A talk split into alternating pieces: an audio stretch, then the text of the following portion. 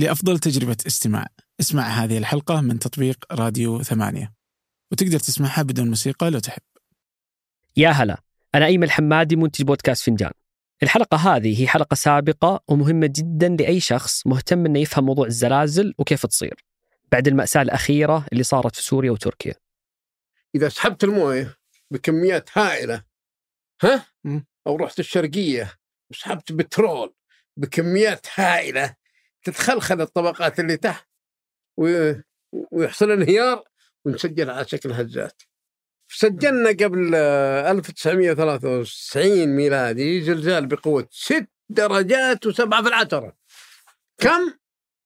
ست درجات وسبعة في العشرة فين؟ 70 كيلو جنوب غرب جدة 70 كيلو جنوب غرب وليس جنوب شرق لو كان الزلزال هذا جنوب شرق جدة كان دمر جدة بمكة بالطائف. أنهاها على الأرض. مسحها.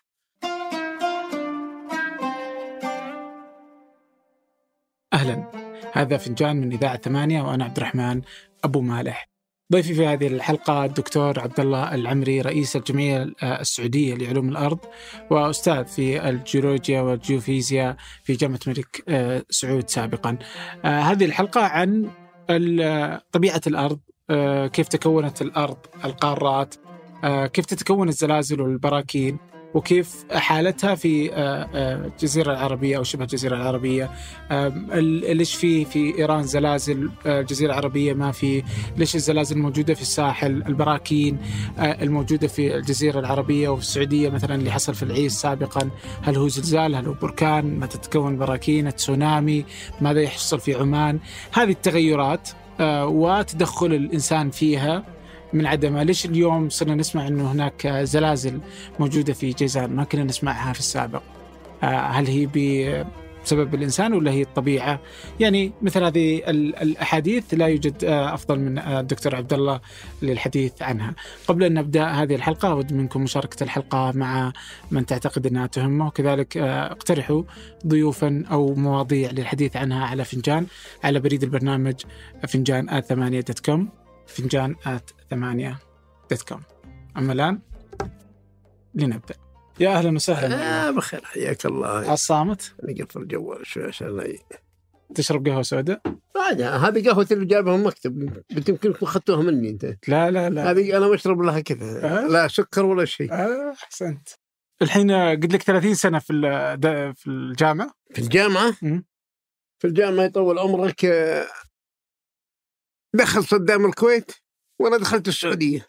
ذاك الأسبوع هيا الله احتبها تخبر متى دخل؟ 1410 لا. دخل في 2 أوغست أه؟ 1990 أنا دخلت قبله بشهر السعودية. عرفت؟ يعني دخلت في جون 1990 يعني تقدر تقول أدرس في الجامعة الف- 32 سنة شاء تدريس. قبلها كنت معين طبعا في أمريكا وفي أدرس عشر سنوات قبلها في أمريكا. لكن بديت في الجامعة بعد الدكتوراه من إيه؟ جون 90 أوه ما شاء الله بالدكتوراه جون 90 32 سنة إلى الآن الحمد لله مش اللي خلاك تدخل جيولوجيا أنا ما. ها؟ أنا وش النقطة؟ أنا أساسا. في الجيولوجيا أنا دخلت جيولوجيا أساسا ما كانت هي الرغبة الحقيقة في. الجيولوجيا لا إيش كنت إي أنا حقيقة عندما دخلت في هذا خلصت الثانوية العامة إحنا بدينا الآن نسجل بدينا آه كويس دخلت الثانوية العامة وكانت نسبتي ممتازة. كنت الأول على المنطقة الجنوبية الثانوية العامة وكان أميل للعلوم الطبيعية. درجاتي كانت كا- في الفيزياء في الكيمياء في الأحياء كلها. ويوم جيت الرياض هنا و قالوا إيش تبغى كلية؟ قلت والله أنا مادة الأحياء والكيمياء حبها كثير وأميل إلى كلية الطب إذا في دخلوني كلية الطب على طول وإجتزت المقابلة كل شيء ولكني رسبت في الكشف الطبي لأني أنا أشكو من ضعف في السمع. مم. إيش أدرس؟ هذا لم لم يتم قبول عشان سمعي هذا. الطبيبة العميد أقنعني ذيك الأيام قال لي أحط السماعة الطبيب في قلبي قال لي تسمع؟ قلت لا ما أسمع. هذا شغلنا كله كيف كيف بكرة يجيك مريض وأنت ما تسمع دقات القلب؟ قلت لي انتهى كلام وجدت المجالات كذا دخلت شو اسمه الجيولوجيا قال الزملاء والله الجيولوجيا مجال استثماري يعني في شركات وفيه وفيه ولا أنا أساسا دخلت رياضيات أحب رياضيات الفيزياء بعمق. قالوا لو دخلت رياضيات وفيزياء بتطلع مدرس رياضيات وفيزياء. ما شاء الله البلد كلها مدرسين. لكن ادخل في جيولوجيا فيها شركة. ومعها دخلت الجيولوجيا. عندما دخلت أول فصل في الجيولوجيا ما قبلوني حد. قال قلت ليش ما تقبلوني في البداية؟ قالوا لي أن شغلنا كله فين؟ في الطبيعة كله في الله في الصحاري فأنا والدكتور بيكون بعيد ويشرح لنا يشرح لك وأنت ما بتسمع.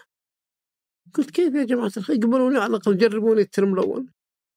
جربوني الحمد لله الترم الأول واجتزت الامتحان على هذا رجعت قال أجل نقبله. يعني دخولي كان كله إيه؟ بصعوبة. يعني دخولي للتخصص.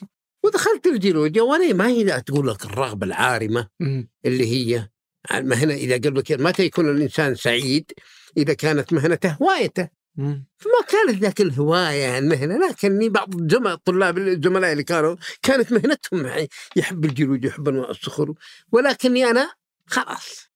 مثل ما تقول يعني مكره أخاك لا بطل. أيوه. ما أخذت التخصص وكملت البكالوريوس. بعد كملت البكالوريوس ابتعدت للماجستير آه. أرجع إلى الميول السابقة. إيش هي؟ في جيولوجيا. أنت جيولوجيا سألتني السؤال جيولوجيا. عندما رحت أمريكا.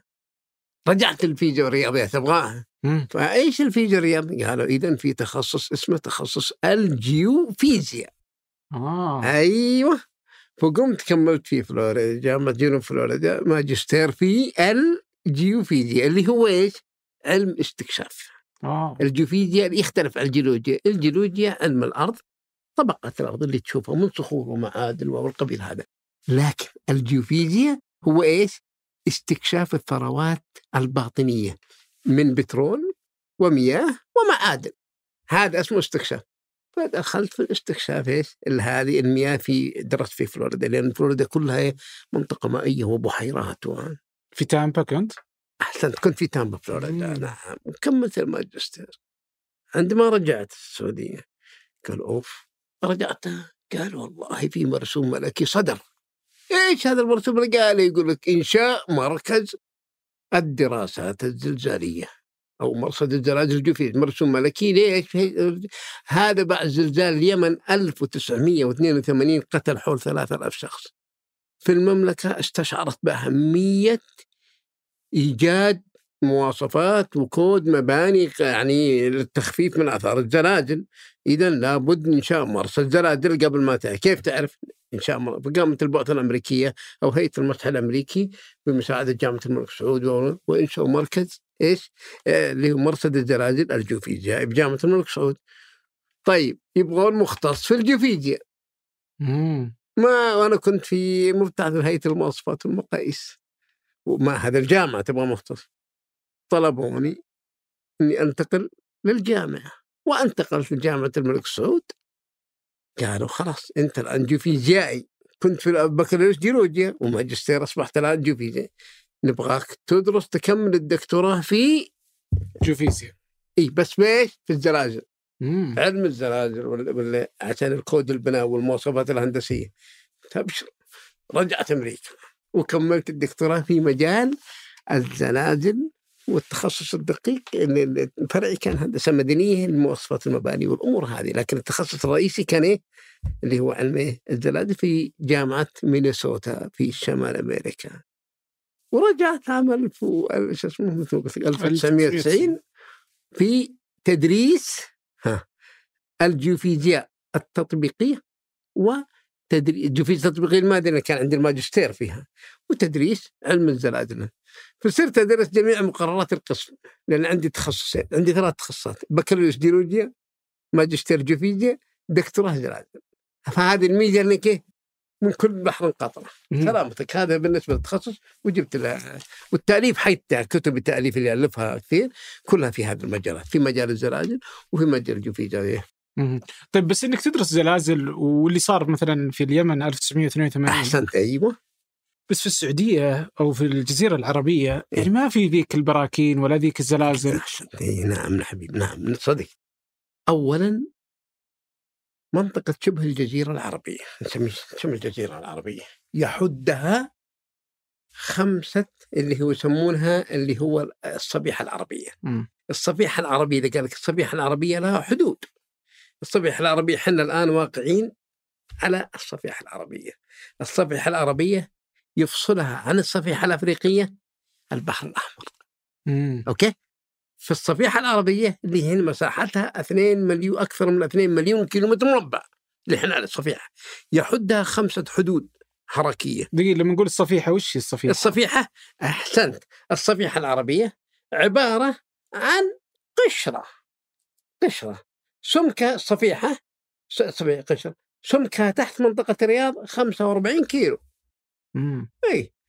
والصفيحة جزء من الغلاف الصخري. الغلاف الصخري سمكة حدود ال 100 كيلو. فالصفيحة جزء من إيه؟ الغلاف حقها. وتحت الغلاف الصخري غلاف إيش؟ اسمه الغلاف الوهن الغلاف اللن وتحته الوشاح واللب الخارجي واللب الداخلي لين تصل مركز الأرض عند 6371 كيلو مركز الأرض عند درجة حرارة 6000 درجة مئوية. مهم. هذا الآن وصل. نرجع إلى السؤال الصفيحة العربية. فالصفيحة التي نحن عليها الآن تتكون من جزئين الجزء الشرقي أو الثلثين الشرقي من هذه الصفيحة يطلق عليه الرصيف العربي. إيش هو الرصيف العربي؟ من القوعية من القوعية وانت متجه لين توصل الدمام الظهران. هذه بما فيها الربع الخالي بما فيها شمال المملكة إلى توصل ال- القريات وربح المناطق ليه؟ لأنها صخور رسوبية تمثل ثلثين المملكة مم. هذا اسمه إيه؟ الرصيف من القويعية وأنت متجه لين غرب إلين توصل مثلا إلى منطقة خلينا نقول تعرف نيوم. ولين توصل اليمن جنوبا هذه عبارة عن صخور صلبة نارية ومتحولة ومساحة الدرع هذه نسميها الدرع العربي ومساحته 660 ألف كيلو متر مربع. إذا الثلث درع والثلثين رصيف كلها في مجملها لها حدود. يحدها من الغرب من مضيق باب المندب حتى تصل إلى الأملج الوجه ضباء هناك في الشمال. هذا اسمه البحر الأحمر ذراع البحر الأحمر. ذراع البحر الأحمر البحر الأحمر. ثم يجينا الثاني يمتد من نيوم جنوبا اللي هي راس الشيخ حميد. اللي هو منطقة الآن اللي جسر الملك سلمان حاليا من ذيك المنطقة وتمشي شمال يجيك هذا سمه إيه؟ آه، الحد البحر الميت. بما فيها ال 180 كيلو خليج العقبة وادي عربة والأردن وتلف تركيا وتمر بالعراق شرقا لين توقف في إيران وهذه هذا اسمه إيه؟ حد البحر الميت مم. الحد الثالث حد جاقرس جبال جاقرس اللي هي منطقة تصادم الصفيحة العربية مع الإيرانية. هذه أن- أكثر المناطق نشاط. زاق الحد الرابع يبدأ من مضيق هرمز ويمشي هذا الين مض- من إيران حتى يوصل مضيق هرمز هذا الحد الخامس من مضيق هرمز لين المحيط الهندي تحت بما فيها بقى الين يوصل باب المندب.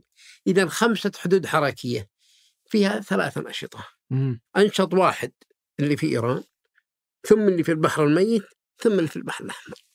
ثلاثة إذا- ذيك ما هي نشيطه إلى حد عاديه نشاط لكن اللي في أيوه اللي في البحر ال- ال- العربي لا وهذا ما هو نشيط زلزاليا ولا هنا. اللي في الخليج اللي جهه عمان ما هو نشيط زلزالي لكن اللي في إيران نشيط زلزالي نتيجه تصادم إيه؟ الصفائح مع بعضها. هذه من نأتي إلى النشاط الزلزالي في نشاط زلزالي دقيقة الحين الرصيف العربي يشمل كل الدول الخليج العربية اللي إيه. الرصيف العربي يشمل دول مجلس التعاون الخليجي.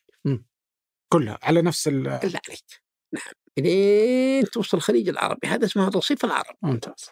وما فيها الشيب وما الشيب وعمان وما عمان المناطق ذيك هذه كلها انت لكن إذا دخلت في جبال عمان الجبل الأخضر هذا ما يشمل رص ما اسمه رصيف. نعم. لأنه عبارة عن صخور نارية مثل اللي عندنا هنا في الحجاز اللي هي الصخور الصلبة السوداء. لكن الصخور الرسوبيه اسمها رصيف أو المسطح. أحيانا يسمونه المسطح العربي واحيانا يسمونه إيه؟ الرصيف إيه؟ العربي مم. هذا إذا النشاط الزلزالي يختلف نشاطين النشاط الأول هو النشاط البركاني والثاني هو النشاط الزلزالي النشاط البركاني نشاط حديث النشاط الزلزالي يختلف عنه طيب إيش الفرق إيش الفرق؟ عندما قبل أيوه تقريبا كانت كلها الصفيحة العربية والأفريقية واحدة قبل 20 مليون سنة نتيجة الشد اتجهت الصفيحة العربية نحو الشمال الشرقي والصفيحة الغرب الأفريقية نحو الجنوب الغربي وتشكل البحر الأحمر مم. تكون الأخدود اسمه أخدود إيش؟ البحر الأحمر عندما تشكل على مرحلتين إيش نجم عنه؟ الحرات. اللي تشوفونها في المدينة المنورة حرات بركانية حديثة عمرها خمسة مليون إلى عشرة مليون سنة. نفس الحرات اللي تشوفها على يمين البحر. نفس اللي تشوفها في السودان وفي مصر. نفس نفس التركيب ونفس العمر. انفلاق واحد. يتوسع البحر كلما اتجهت جنوب. ويقل التوسع كلما اتجهت شمال. إلى املج هذا الضيق لكن في الجنوب عند آه، فرسان ومناطق يزداد نتيجة وجود الصهاره والنشاطات البركانية. هذا في القرآن مطلق عليه والبحر المسجور لأنه يتوقد نارا وكلها عبارة عن بقع ساخنة في باطنه. بقع. ما في إلا منطقتين في العالم. البحر الأحمر وفي جزر آه، البحر اللي عند في غرب في ايسلند في المحيط المتجمد الشمالي اللي فيها بقع ساخنه في المحيط في شمال المحيط الأطلسي من جهه الشمال مم. هذا هو أكثر المناطق فيها إيش؟ بقع ساخنه وعشان كذا يتوسع كل ما اتجهت إيش؟ جنوب هذا براك نشاطات البركانية النشاطات البركانية في المم... في المملكة خلينا نترك المملكة بس فيها 19 حرة مم. 19 حرة بركانية أكثرها نشاطا اللي هو حره المدينة المنوره يسمونها حره الحرة. مم. انت إذا نزلت المدينة المنوره بتشوف قدامك منطقة كلها سوداء بركانية وحتى الطائرة إذا نزلت تلاحظ أنها دائما فيها اهتزاز بسبب- النشاطات البركانية الموجودة. هذا آخر نشاط بركاني حصل في المملكة هو في المدينة المنوره عام 1256 ميلادي. أوه. أي في العصر العباسي هذا هو. نعم. هذا النشاط البركاني غطى المدينة بالكامل حتى وصل الحرم النبوي ثم غير اتجاهه. وهذا كان في حديث الرسول صلى الله عليه وسلم إنه يأتي في زمان بركان أو نار يسمونها نار ارتفعت استمرت 53 يوم هذا البركان. مركز البركان عندما عملت عليه دراسات في ال 20 15 سنة الماضية وجدت الصهارة حقته على عمق 4 كيلو تقريبا. غرف صهير اسمها الصهير مم. له إيش؟ منين يجي؟ يجي من غرف تحت اسم مركز طلعت إلى سطح الأرض وغطت المنطقة ارتفعت لين ما حديث يقول تضيق له أعناق الإبل في بصرة كانوا يشوفونه من مكة ويشوفونه من البصره ويشوفونه من بيت المقدس. أي 53 يوم استمر وصل الحرم من النبوي ثم غطى رف في يمين حتى غطى حرة اسمها حرة العاقول وحرة رهط وبعدين في شمال حره في شمال فوق شوية اسمها حرة خيبر. والحرة بش- والغرب منه الحرة اللي حصل فيها ال- الزلازل قبل 10 15 سنة اسمها حرة العيص. أيوه بس ما هو بركان انت زلازل. حصلت هزات ثم انزعجوا الناس يفكرونه بركان لأن يعني عندهم باقي عندهم في الذاكرة ان البركان بيثور مثل اللي في المدينة المنورة. ولكن أنا كنت ضد الكلام هذا من البداية وقلت لهم المنطقة هذه لأني حللت المنطقة صخورها وجدت إن آخر بركان حصل فيه قبل 5000 سنة. اللي في العيس في العيس أحسنت. مم. 5000 عندي تحليل لها كامل في اوريجون جامعة اوريجون وجدت قلت هذا ما ما هو معقول المنطقة دي ما فيها نشاط بركاني ولكن فيها غازات وأبخرة تطلع من الشقوق وإذا طلعت من الشقوق يخافون إنها تفك الحراره يرتفع الموية نسبة الحرارة في المياه في الآبار. إذا ارتفعت الآبار تعرف هذا دليل إنه بيحصل بس ما في غرف صهيل مثل اللي في المدينة المنورة. وبالتالي أنا قلت استبعاد انه بعد اراده الله طبعا كل شيء إنه يحصل فيها بركان ولكن يحصل فيها إيه؟ زلازل. لا يحصل فيها هزات أرضية ويحصل فيها إيه؟ اللي هو آه، فوها آه، فوهات يعني هواء يطلع هواء. بس مستحيل يطلع. ما هو بركان ما هو نار. إيه النار ما يطلع لما في غرف. ها؟ النار ما النار ما لا تطلع ما في غرف. ما ما لا، ما أيوه ما, ما هو مثل اللي في المدينة. ليش؟ لأنك لازم تشوف اللي تحت.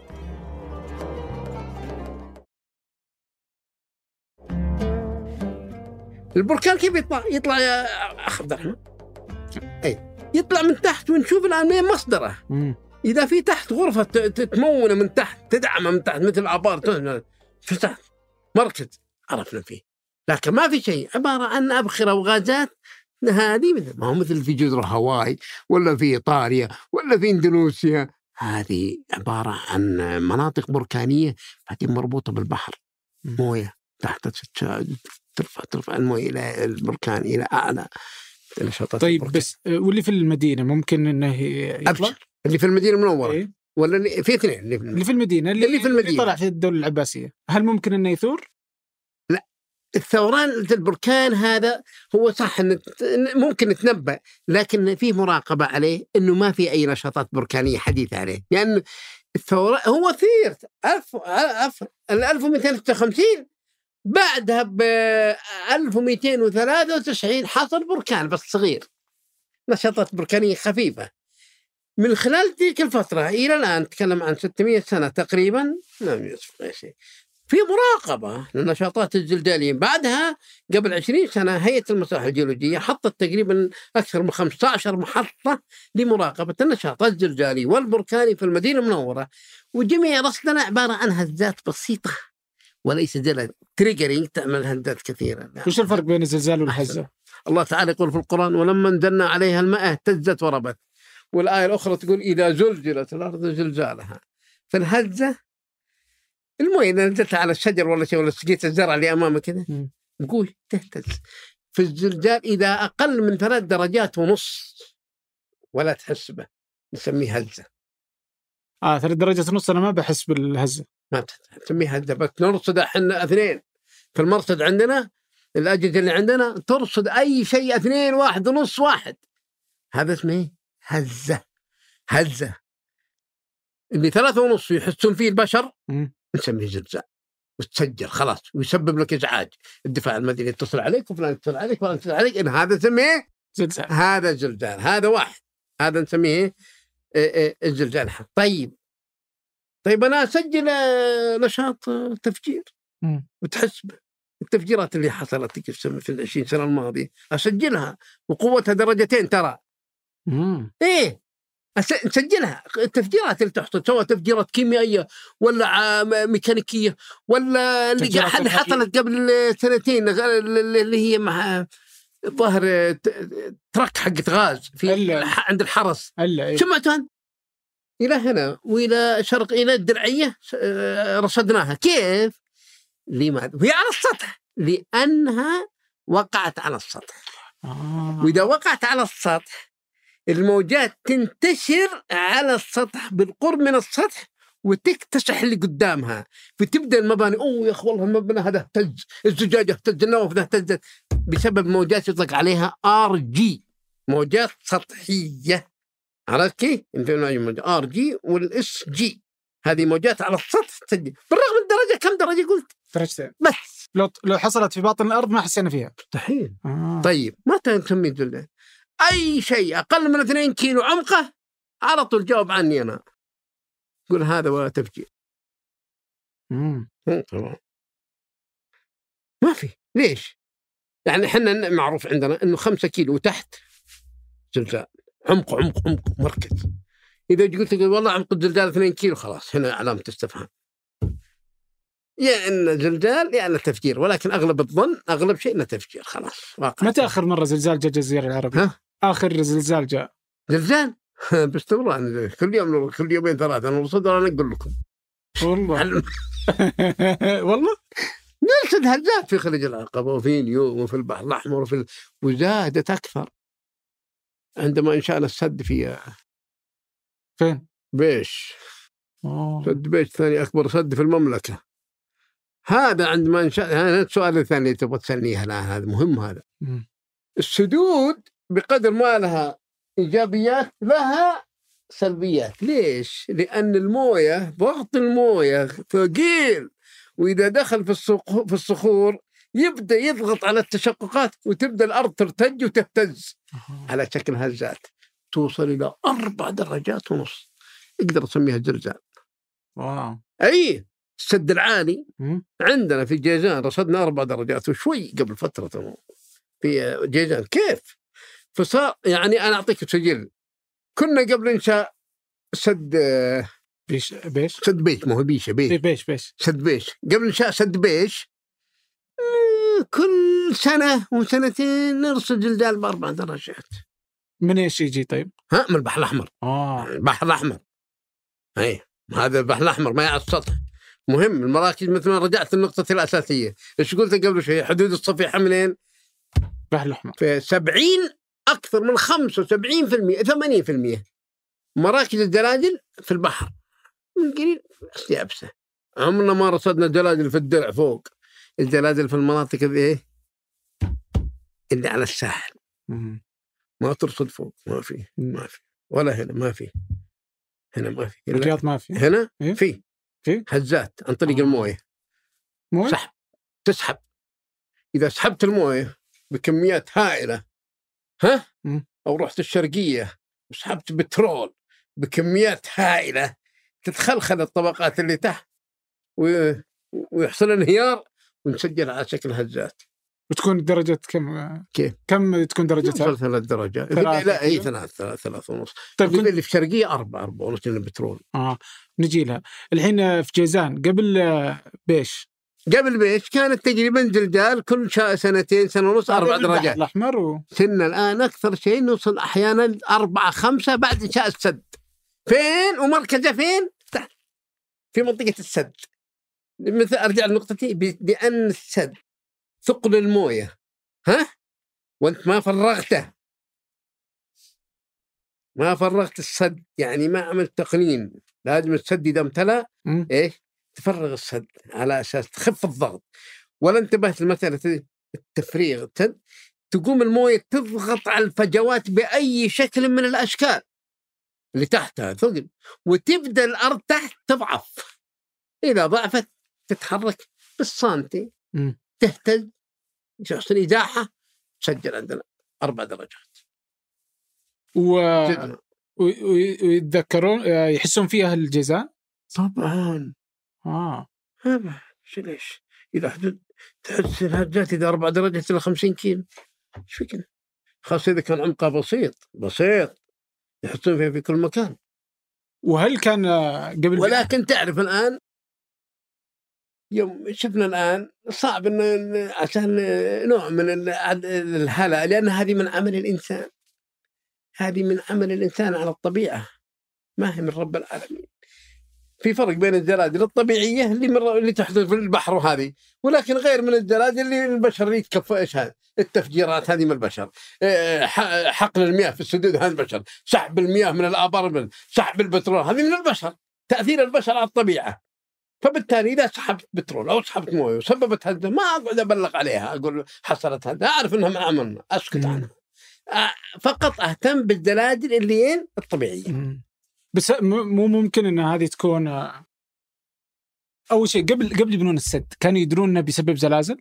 ما يدرون ما يدرون؟ لا ما يدري أنا اللي أخذت من الخبر عارف أنا اللي اعطيك لأن الزلازل في الطبيعة في البحر أكثرها. لكن أعرف إني أسألهم لكن بعضهم ينكر يقول لك لا لا يا أخي ما مثلا الجهات المعنية لا لا هذه ما هذه زلزال طبيعي يا أخي أعرف أفرج من خلال الإشارة أعرف الزلزال الطبيعي والصناعي كيف اي نعم من خلال الموجة الموجة إذا ضغطت فوق على طول مباشرة هذه موجة أعرف إنها تضغط على لأن الزلزال إذا حصل التفجير إذا حصل مثل كيف يحصل التفجير؟ كيف تشغل موجة؟ من جميع الجهات. تفجير هنا وهنا وهنا وهنا. عرفت تدفع. لكن الزلزال بالغالب تسحب الموجة. إذا تحت ثم تنعكس فوق. لكن الموجة البركان شو اسمه التفجير إذا حصل يقول كذا. شوف شوف كيف. يضغط فهذا يصير من يد الإنسان. الزلزال كذا. شوف كيف. شوف هذا زلزال طبيعي. لكن هزه آه شو اسمه تفجير بش بش يعني يدفع يدفع؟ يقول كذا بش هذا ما طبعا ما معظمها لأن في جزء منها ينزل تحت برضه. لكن الأغلبية تدفع فوق وتطلع. طاقة تفرز الطاقة. هذه في البرا في التفجيرات آه، طبعا لها آثار سلبية ولها آثار إيجابية. يعني التفجير نفسه. مهم طيب أيش يسوي لك التفجير إذا فجرت أنت الآن؟ إذا فجرت أنت في أي مكان إيش بيسوي له؟ بياثر على البيئة صح؟ المياه الموية الآبار تنزل تحت مستوى الموية ينزل تحت إيه. في نفس اللحظة الآن من خلال انعكاس وانكسار هذه الموجات اللي أنت تشوفها ذي أستفيد أعرف في معادن هنا ولا ما في معادن في بترول هنا ولا ما في بترول في موية ولا ما في موية لأن ما نقدر نحفر أكبر حفر في الطبيعة بالأجهزة 15 كيلو أوكي. والانفجارات هذه كم توصل؟ ها؟ والانفجارات كم توصل؟ الانفجارات؟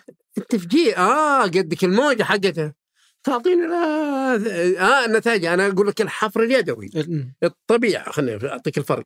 الحفر في الطبيعة وصل بالأجهزة المعروفة إلى 15 أو 14 كيلو. واحد منها في جزر مارينا في الفلبين والثاني في روسيا. بعد كده خلاص. إذا قدرت تحفر ما تتحمل؟ الأجهزة تذوب. الحرارة لأن كل ما تنزل تحت في الأرض ثلاثة كل 100 متر كل 100 متر ثلاث درجات تزداد يلا وصلت 15 كيلو كم تصير؟ أكثر من 300 500 600 مم.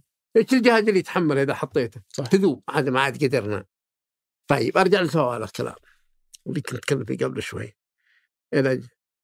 هنا فائدة الزلازل اترك التفجير، التفجير بيعطينا 20 3 إيش تسوي؟ عندما عملنا هنا في المملكة قبل 1900 و 76 75 نبغى ندرس الدرع العربي. ونبغى في البعثة الأمريكية هذه معلومات جديدة يقولها لكم الآن تبغى تعرف إيش الدرع العربي كم سمكة؟ أنا كم قلت قبل شيء سمكة؟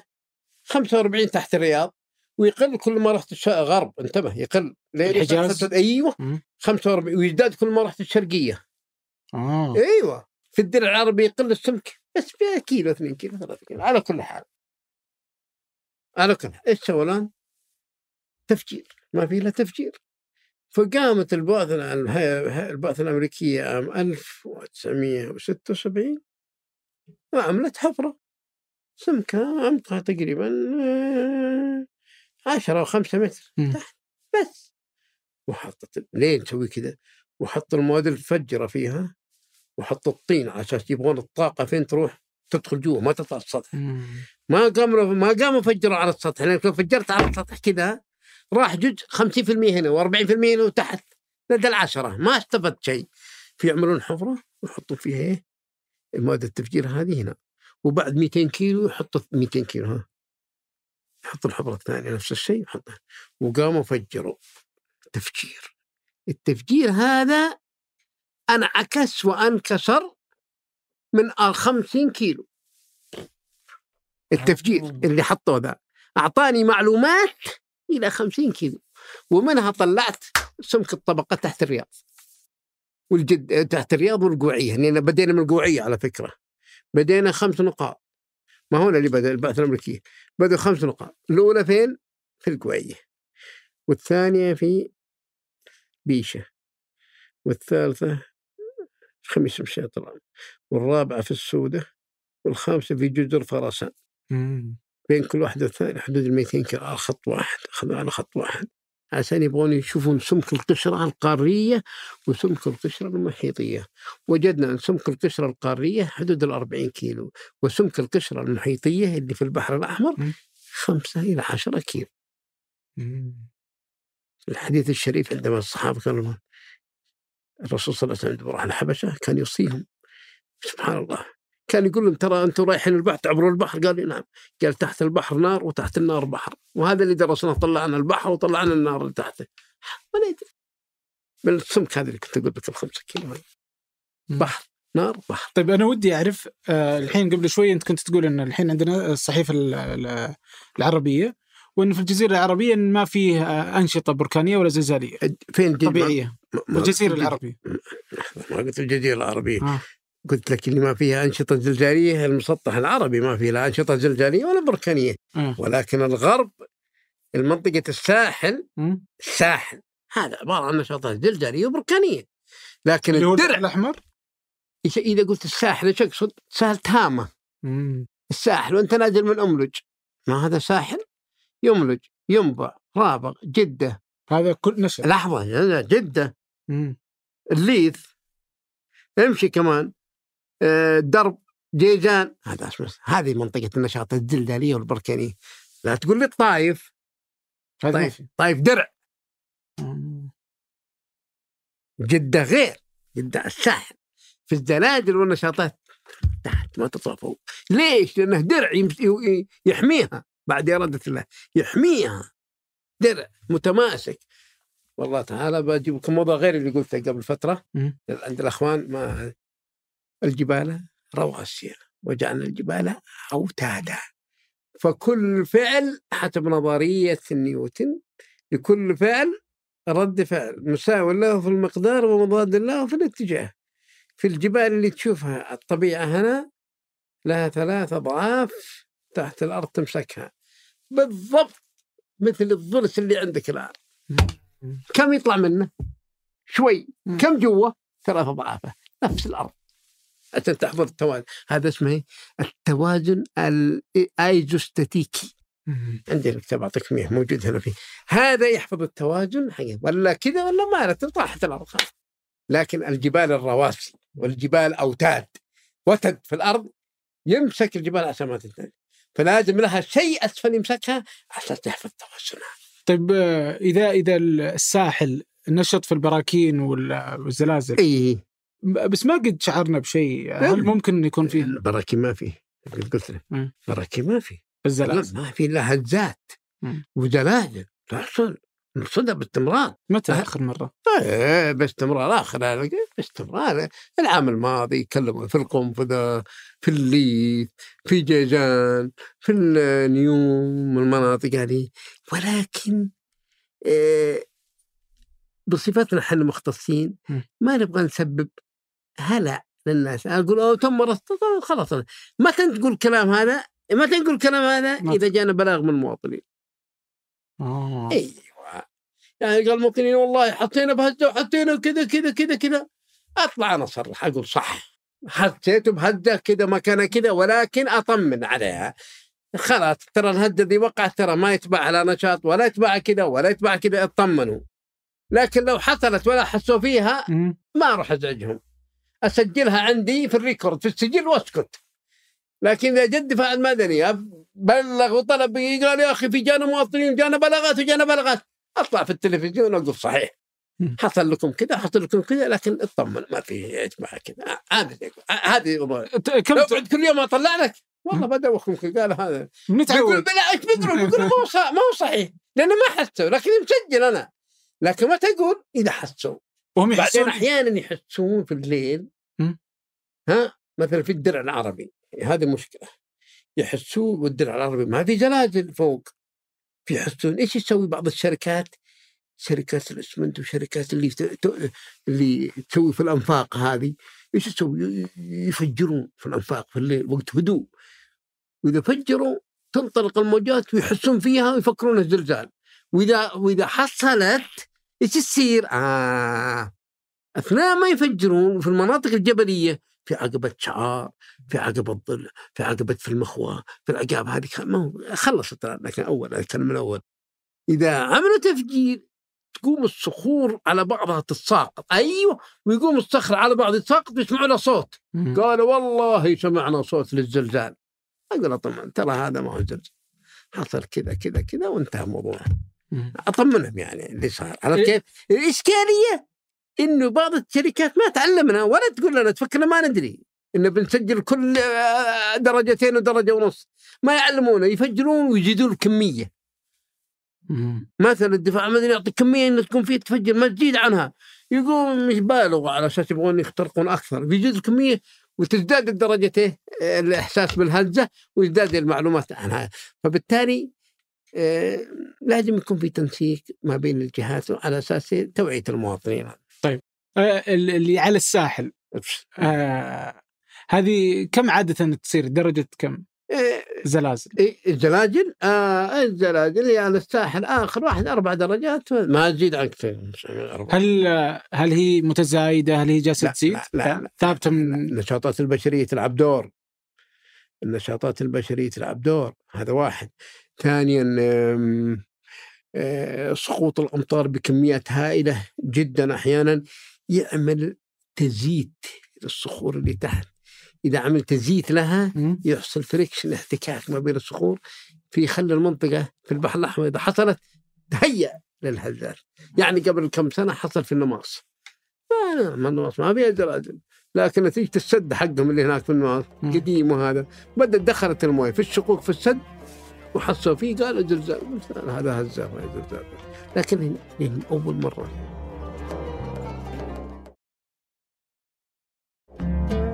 إذا رحت اليابان الآن. كل يوم 7000 هزه واو. سبع آلاف هزة ما بين محسوسة وغير محسوسة.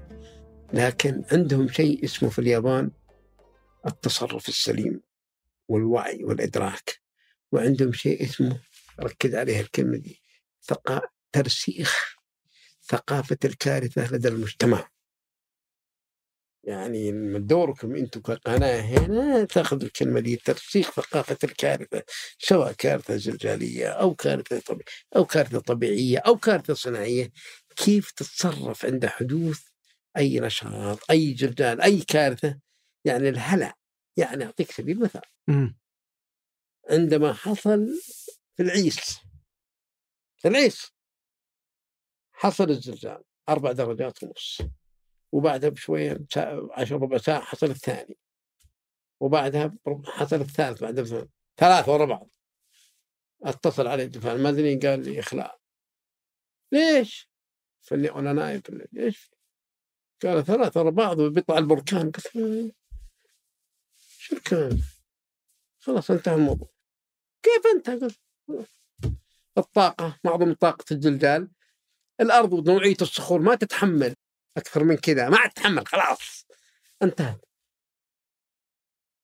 يعني الأرض نفست كل ما عندها في الثلاث الزلازل الكبيرة ذي بعد كذا يجيك زلازل بسيطة هزات على درجتين ثلاث درجات واستمرت ستة أشهر 14 ألف هزة. في العيس؟ إيه في العيش دي بس إنها خفيفة ما تشعر نسجلها عندنا بس ما عليك أنت منها قلت خلاص قالوا لا اخلاق قلت لا لا لا وقام قالوا لا صاحوا الناس. شوف هنا نقطة إيش قلت لك هنا؟ ثقافة اي فقط ترسيخ يعني الناس وأنا أقول لا بعضهم قالوا لا وقاموا شغل الحاجات الخاصة بالدفاع المدني عملية اللي هو ال- الاستعداد وعملية شو اسمه ال- آه، الاستعداد المبكر وعملية اللي يسمونها الاخلاء والايواء والبعد كذا وشنو؟ هيلبه شوي قام الناس راح المدينة. قامت الحوادث جات. ما أدري حادثين أو ثلاث وفيات. يعني لو انك جلست في بيتك نايم ذاك الليل ما عليك لكن الهلع وعدم التصرف السليم خلاهم يطلعون وسببت نوع من الإرباك وسببت الحوادث. اذا هذه الآثار السلبية للزلازل. مم. هذا واحد. الشيء الثاني إذا عملت إخلاء وطالعوا من المدينة تجي بعدها الحرائق وتجي بعدها السرقات. خلاص فضيت المدينة بالكامل. خلاص. تبدا المشاكل. فأنت الآن مساله الإخلاء ومساله عملية اللي يسمونها إيه؟ إخلاء ما يتخذها في أي بلد إلا الملك أو رئيس الجمهورية. يطلع على التلفزيون ما بنا ولا فلان لا لا أنا أعطيه المعلومة بعد ما أتخذ أتحمل المسؤولية كاملة. بس يقوم هو يصرح يقول اعمل إخلاء. إخلاء نوعين إخلاء إجباري وإخلاء اختياري. أنا كنت مع الإخلاء الاختياري إلى يومك وبكرة. ليش؟ قلت يا جماعة الخير قلت للمسؤولين في الدفاع وزارة الصحة يا جماعة الخير انتهى الموضوع. قالوا إخلاء إجباري قلت لا إخلاء اختياري. إخلاء اختياري بحريتك أنت. لأن عندك أملاك وعندك عندك آه، مصالح وعندك وعندك وعندك وعندك. يعني أقول لك بالقوة اطلع. أنا أقول لك يا أخي براحتك يا أخي. مم. تبغى تروح المدينة؟ إخلاء اختياري. ولا.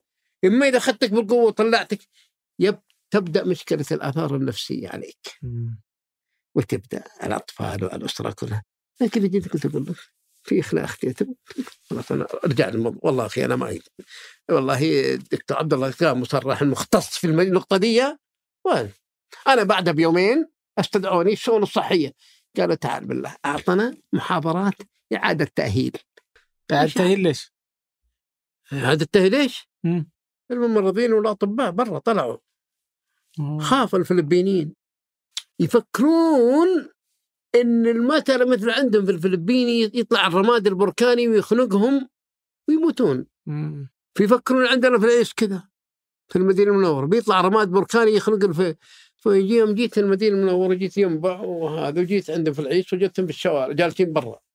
المستشفى وقف. ولا أحد يقدر حقة ال- اللي على القلب والمشاكل ولا هذه ولا العناية المركزة وجدتهم في الشيء. إيش فيكم أنتم؟ في الليل جيت أنا. قالوا خلاص أنا بيطلع شوف وطائرات الأخلاق تشتغل فوقهم. إيش في؟ قال في بيطلع بيطلع من هذا المنطقة دي بيطلع الرماد البركاني. إحنا نبغى هنا أحسن. علموهم في الفلبين إنك خليك في منطقة برا. لا تدخل في المنطقة في المناطق يعني اطلع خليك في منطقة مفتوحة. كلام هذا مو عندنا مم. وجلست ثلاث ساعات أعطي محاضرة في المستشفى. وقاموا رجعوا مختص في النقاش على إقناعهم إقناع. مم. برزنتيشن محاضرات أعطيهم. ثم رحت المستشفى الثاني حق ينبع البحر. ثم رحت حق املج نفس الشيء. على هذه اسمها عادة؟ تأهيل. مم. طيب طيب. طيب ونفس الشيء في المسجد في الجامع. اعاده تاهيل عشان المواطنين. لكن كان مشكلة التناقض الآخر إنهم يقول لهم الجهات الأخرى اللي هي أقوى مني طبعا اعملوا إخلاء وعملوا لهم إخلاء إلى المدير المنور لمدة ثلاث أشهر وبعد ثلاث أشهر ردوهم. بدون ما احدث لا بركان ولا شيء. طيب الحين ال ال- الزلازل اللي تصير الحين عندنا في عندنا زلازل نشطة في الساحل. في نشاط أيه. متوسطة القدر ما في ناشطة. نحن متوسط. واقعين على منطقة النشاط الزلزالي في شبه الجزيرة العربية من المتوسط وليس القوي. مم. المناطق القوية النشطة في مناطق في اليابان في غرب أمريكا هذه مناطق النشطة اللي فيها زلازل. قوية إحنا لا. نوعية الزلازل عندنا النشاط فيها متوسط القدر. آه، حتى اللي في إيران وتركيا؟ إيران أكثر. أكثر. طبعا. وش اللي يخليه فرق ما بين إيران وتركيا وفي الجزيرة العربية؟ وش الفرق بينها؟ طيب.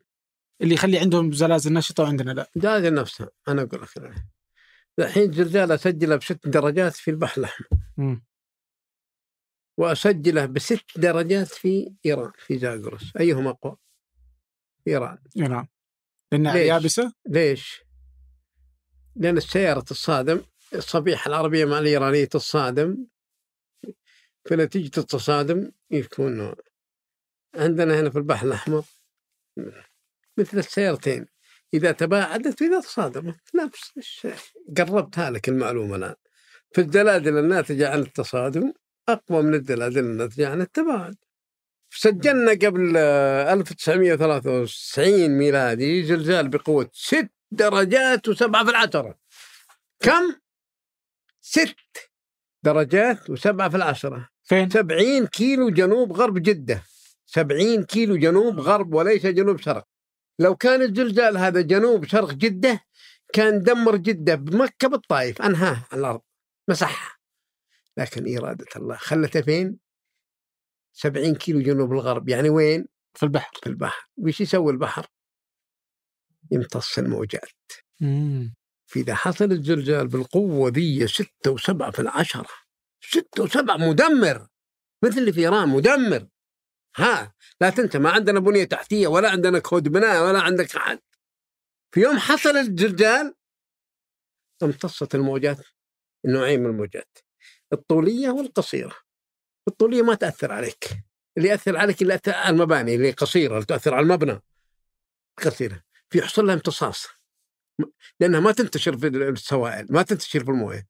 فخمدت. ما حسوا فيها ولا سجلوها ولا درى عنها الدفاع المدني ولا غيره. إحنا سجلناها ومشيناها. ستة وسبعة في العشرة. متى ذا الكلام؟ ألف قلت لك 1993 ميلادي. واو. يعني كنت أتكلم عن 30 سنة إلا 29 سنة.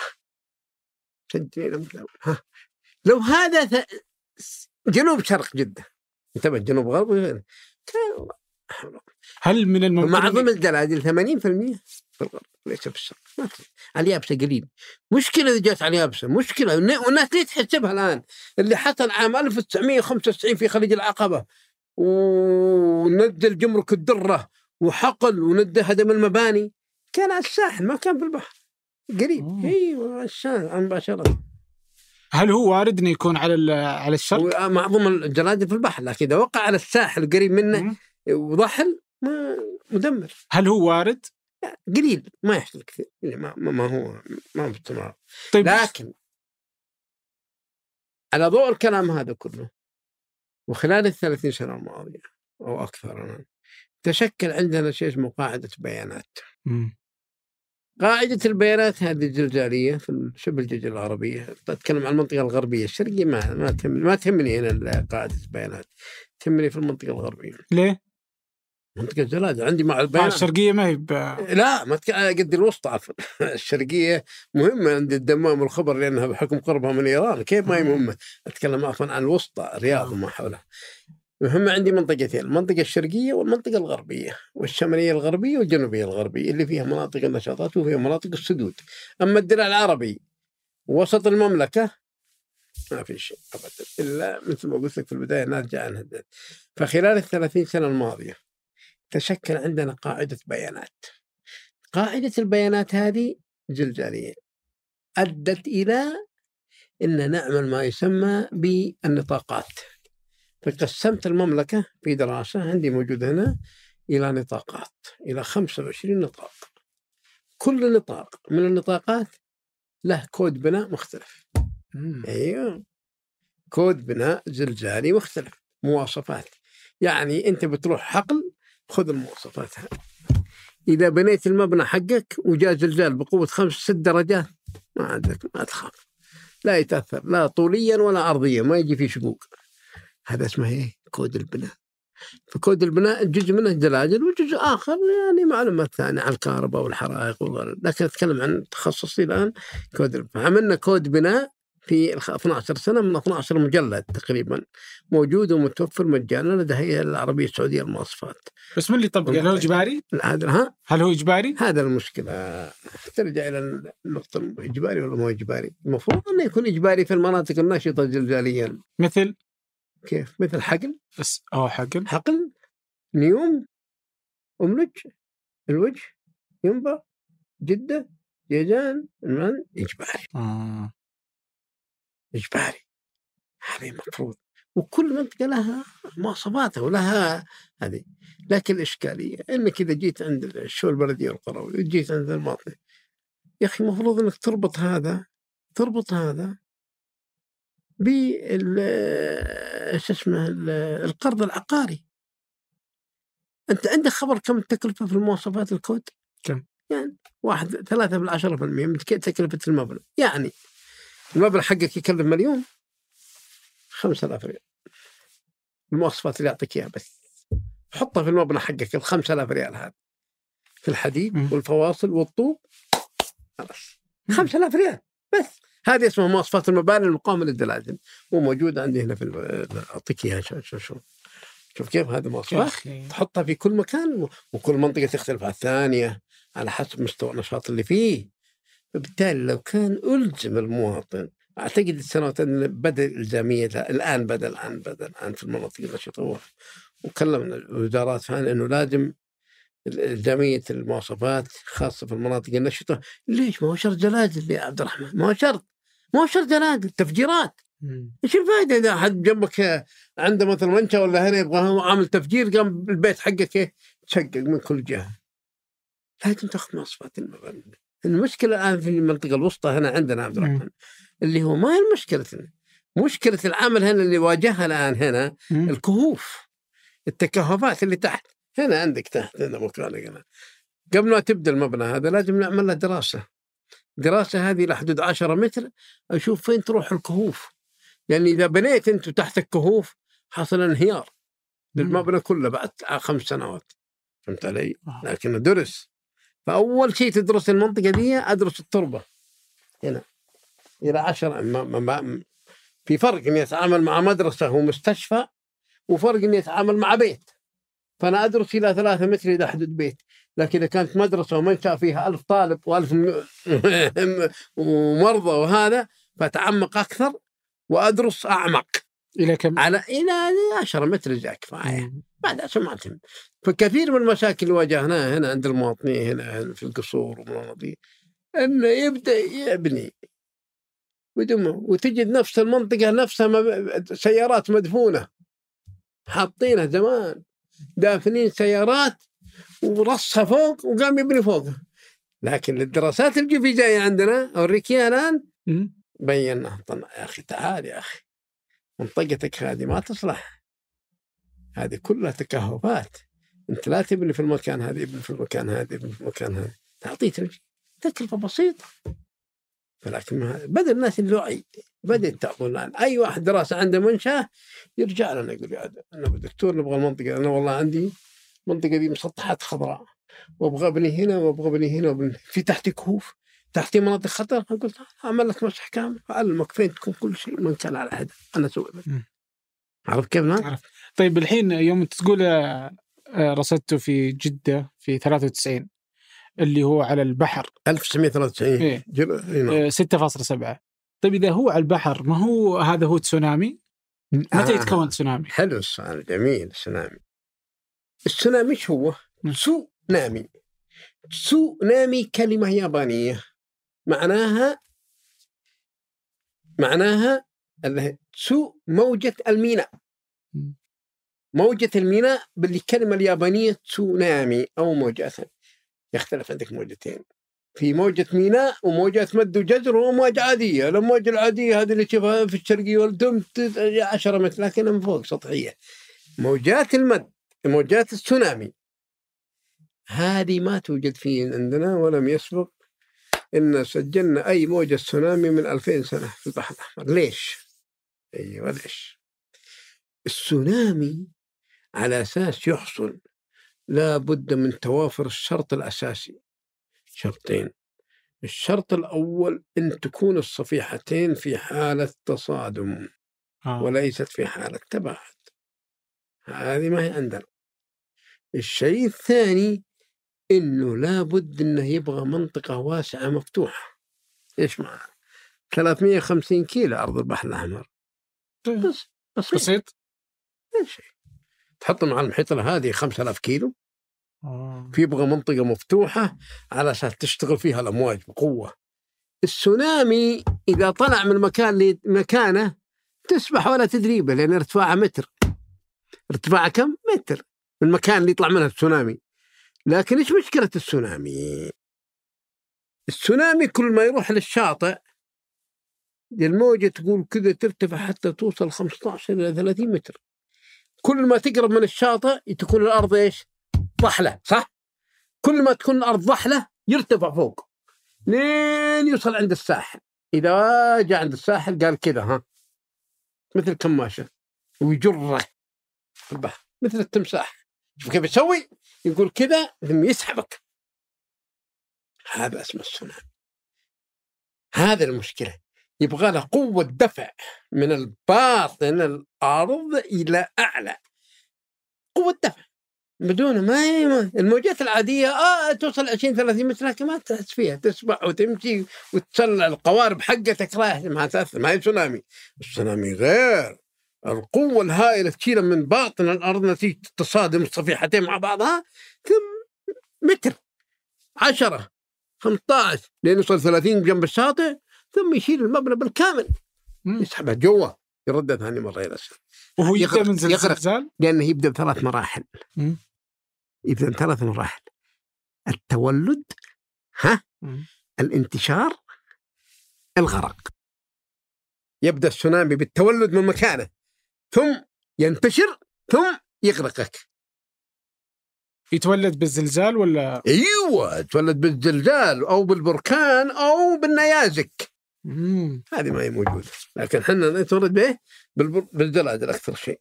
طيب آه، وش اللي جالس يصير في عمان؟ يعني في, في عمان نعم. لها فترة كل كم سنة يجيها صح كلامك. طيب وش اللي يخليها؟ عمان 1945 تعرضت إلى تسونامي. منطقة مضيق هرمز لأنه مضيق مفتوح على المحيط الهندي منطقة مفتوحة على البحر العربي منطقة مهمة جدا منطقة التسونامي لكن إذا دخلت جوا في الخليج قفلت ما عاد فيه. لكن عمان بالذات تسونامي في سمطرة في الإندونيسيا يوم حصل هذا وكان في رحلات كان في وقت راس قبل راس السنة كان. في 26 ديسمبر. عندهم. فكان في الك... بعد الكريسماس عندهم بيوم واحد. هذا اللي حصل الزلزال ال- اللي هو ال- السونامي. أثناء عاملين رحلات ولا الجو تعرف منطقة دافئه لأن جنوب خط الاستواء وكانوا كل الأجانب وكلهم كانوا عايشين رايحين هناك عشان رحلات وعاملين رحلات البحر قامت الفيلة هربت. حست إنها تسمع وتشم عارفه شيء جاء من البحر الأرض تهتز قبل السونامي. البشر ما يدرون قامت الفيلة طلعت هربت. رفضت رفضت اليه إنها تقوم بالرحلات. قاموا أهل القرى يلحقونها. 1500 شخص نجوا. آه. اللي اللي هربوا في الجبال. بسبب بعد ثلاث ما ادري الحيوانات. في يوم اللي حصل فيه السونامي ذا مم. أه؟ اليوم اللي حصل فيه السونامي طبعا. السونامي مثل هو زلزال مائي بحري درجة البحرية. لكن ما توصل أول ما يوصل صعب تتنبأ فيه. لكن يوصل بانكوك مم. بعد بثلاث ساعات. اخبرهم يا أخي. تقدر. وصل نيبال اخبرهم. وصل سريلانكا اخبرهم. ما سووا كذا. عرفت؟ لأنه وصل هناك بعد 14 ساعة. وصل سريلانكا وصل اليمن وعمان بعد 16 ساعة. ما يمديك تعطيهم خلاء؟ هذه المشكلة. لماذا ما كان في عبد الرحمن اللي هي ال early warning system أجهزة الإنذار المبكر؟ يعني مفروض بعدها في نيكاراغوا عملنا مؤتمر كبير وعملنا أجهزة إنذار مبكر بحيث أنه لو حصل في المكان هذا أرجو انتبه المحيط الهندي كله لازم يكون عندها خبر. انتبهوا اعملوا إخلاء. وش اللي الآن عمان يجيها بمعدل كل آه، ثلاث سنين مرة؟ يجي ما لا لا ما كل ثلاث سنين. لا لا إيش قلت لك أعنف واحد واللي سبب مشاكل الدمار ده 1945 اللي حصل اللي تحصل طيب قبل اللي حصلت قبل فترة هذه ناتجة ما هو من مكانها نفسها. من سونامي آخر في المحيط والمناة يعني مربوطة ب... هي كلها مربوطة ب بسلسلة معينة من داخل البحر بصدوع داخل هذه. اللي حصل الآن إن منطقة مضيق هرمز أساسا المضيق أساسا في عبارة عن الصفيحة العمانية مع الصفيحة الباكستانية المنطقة الهندية الباكستانية دي. إذا حصل بينها هذه يتسبب إن خروج إيه؟ يطلع منها آه، هذه موجات على شكل سونامي. مثل ما تضرب ما هي قوية مرة. مثل تغطي المنطقة هذيك. هذيك تغطي المنطقة دي ما هي مثل السونامي اللي حصل في في السونامي يحصل في المناطق إيش؟ المفتوحة في المحيطات المفتوحة. المحيط الهادي والمحيط الهندي. المحيط الأطلسي قليل. قليل. ليش؟ لأن الصدوع الموجودة في المحيط الأطلسي ليست صدوع عكسية. إنما هو صدوع تحولية وبالتالي زلازل تبغى صدوع عكسية تصادم صفائح بينما في المحيط الأطلسي الصفيحة الأفريقية عن أمريكا الجنوبية وعن أمريكا الشمالية متباعدة مثل ما تشكل صدوع مستعرضة وصدوع تحولية لازم صدع أساسي يكون صدع إيه؟ عكسي أو صدع تصادمي. عشان يحصل إيه؟ السونامي طيب إيش رأيك إني ودي أرجع إلى تشكل القارات أصلا؟ فالآن في نظرية الانجراف القاري. أحسنت. كنت إيه. أنت درفت؟ اي إيه. نعم. آه، فهي تقول ان إن ال... إن اليابسة كانت قارة واحدة ومن ثم انفصلت. صحيح. الأرض هذا صحيح؟ اي طبعا. هذا موجود عندك هنا. الدرجة كانت الأرض قارة واحدة ثم فتره اسمها بانجية. فالأرض مكونة من ستة صفائح رئيسية. مم. و12 صفائح ثانوية. عفوا ست صفائح رئيسية وست صفائح ثانوية. حنا الآن صفيحة ثانوية اللي حنا فيها أبو- أقول لك 2 مليون كيلومتر صغيرة. الصفائح الكبيرة في المحيط الهادي والمحيط صفائح عملاقة. فايش المشكلة؟ أيوه. إذا كانت الصفائح قارية تصطدم مع صفيحة قارية مثل الصفيحة حقتنا قارية. تصادم مع الصفيحه الإيرانية قارية. بس تصادم بسيط. بمعدل كم؟ 6 سنتيمتر في السنة. مم. شفت الآن كيف؟ تندلق ال- إيه؟ الصفيحة القارية الأثقل تحت الصفيحة. الأخف. مم. هذا واحد. قارية مع قارية. الصفيحة الثانية حتكون قارية مع محيطية. مم. هنا مشكلة كبيرة. مثل اللي في تشيلي والأرجنتين مناطق. صفيحة قارية تصطدم مع صفيحة محيطية. ليش يكون أقوى؟ لأن المحيطية تكون سريعة ما فيها تزييت وفيها حركة موية تحت تخليها تمشي بسرعة. فتسبب الحركات الزلازل فيها قوية مثل اللي حصل في الزلزال. أقوى زلزال حصل في الطبيعة. الآن اللي هو زلزال الجود فرايداي أو الجمعة الحزين اللي حصل في تشيلي. عام 1960 ميلادي. هذا أكبر زلزال حتى رختر قال تسعة ولا هو تسعة أساسا؟ مقياس رختر ما هو مقياس ترى اللي تسمعون فيه ما هو مقياس آه، مفتوح ترى ما له حد أعلى ولا أدنى. عرفت؟ الناس يقول "أوه، تسعة مقياس رختر. لا إذا قال سألك أحد يقول لا مقياس رختر ما هو تسعة. ممكن يجي عشرة ليش؟ على حسب قوة الصخور اللي تتحمل صلابة الصخور. فالآن مقياس رختر قال جبروا كان كان الزلزال هذا اللي في تشيلي 8 و9 في العشرة قال اجبروه خلوه تسعة ما هو تسعة لأنها لوغاريتمي مم. لوج 10 كذا كذا سعه الموجة على الزمن على الفترة. فبالتالي مقياس ريختر مفتوح. أما المقياس المغلق اللي هو 12 درجة هذا مقياس الشدة الزلزالية المعدل اللي يهم المهندس المدني عندما يصمم مبنى يعتمد على مقياس الشدة لكن أنا أعتمد على مقياس ريختر ريختر أهم. ليش؟ لأنه واحد. اقيس الزلزال هنا بست درجات. في القاهرة بست درجات. في طوكيو نفس الزلزال بست درجات وخمس بسيط فروقات لكن الشدة الزلزالية هي مقدار الإحساس بالزلزال في مكان الحدث. في الزلزال إذا حدث في الحقل. أسجلها خمس درجات. لكن شدته كم عندك هنا؟ صفر. كم شدته عندهم؟ عشرة مثلا أو ثمانية في الشدة الإحساس بالهزة في المكان. هذا اللي يهم المهندس المدني في المبنى عشان يصمم مبنى. لكن رختر ها كم على مقياس رختر هنا؟ كم قستوا الزلزال حق العقبة؟ قلت والله خمسة ونص. أتصل بالزلزال في في المرصد طوكيو. كم قال؟ والله خمسة وأربعة في العشرة. أتصل بالمرصد في مصر. كم. شفت كيف؟ لأن عشان كذا أصبح رختر مقياس عالمي موحد. وتشكل من إيه؟ من شو اسمه من المقاييس كثيرة. فهذا الفرق بين المقاييس اللي هذا رختر هذا okay. فهذه أنت أرجع سؤالك أنها تعمل القارات تشكلت القارات هنا. هل كانت ال- المعادن والثروات آه، في باطن الأرض من من القارة الأولى؟ ولا هي تطورت مع تشكل القارات؟ لا هي تش... المعادن عندما تشكلت في باطن الأرض تشكلت الله تعالى كلها تشكلت المعادن في اوقات معينة في أثناء تشكل باطن الأرض وهذا لكن كل معدن وكل هذا تشكل زون على حسب الوزن والكثافة النوعية. في الحديد ما تشكل معها. الحديد أنزل من السماء. الله تعالى يقول وأنزلنا الحديد صح؟ لين أستقر في باطن الأرض. هو الوحيد اللي يقدر يتحمل 6000 درجة مئوية. في مركز الأرض. مركز الأرض. عبارة عن حديد ونيكل عند 5000 عند 6000 درجة مئوية.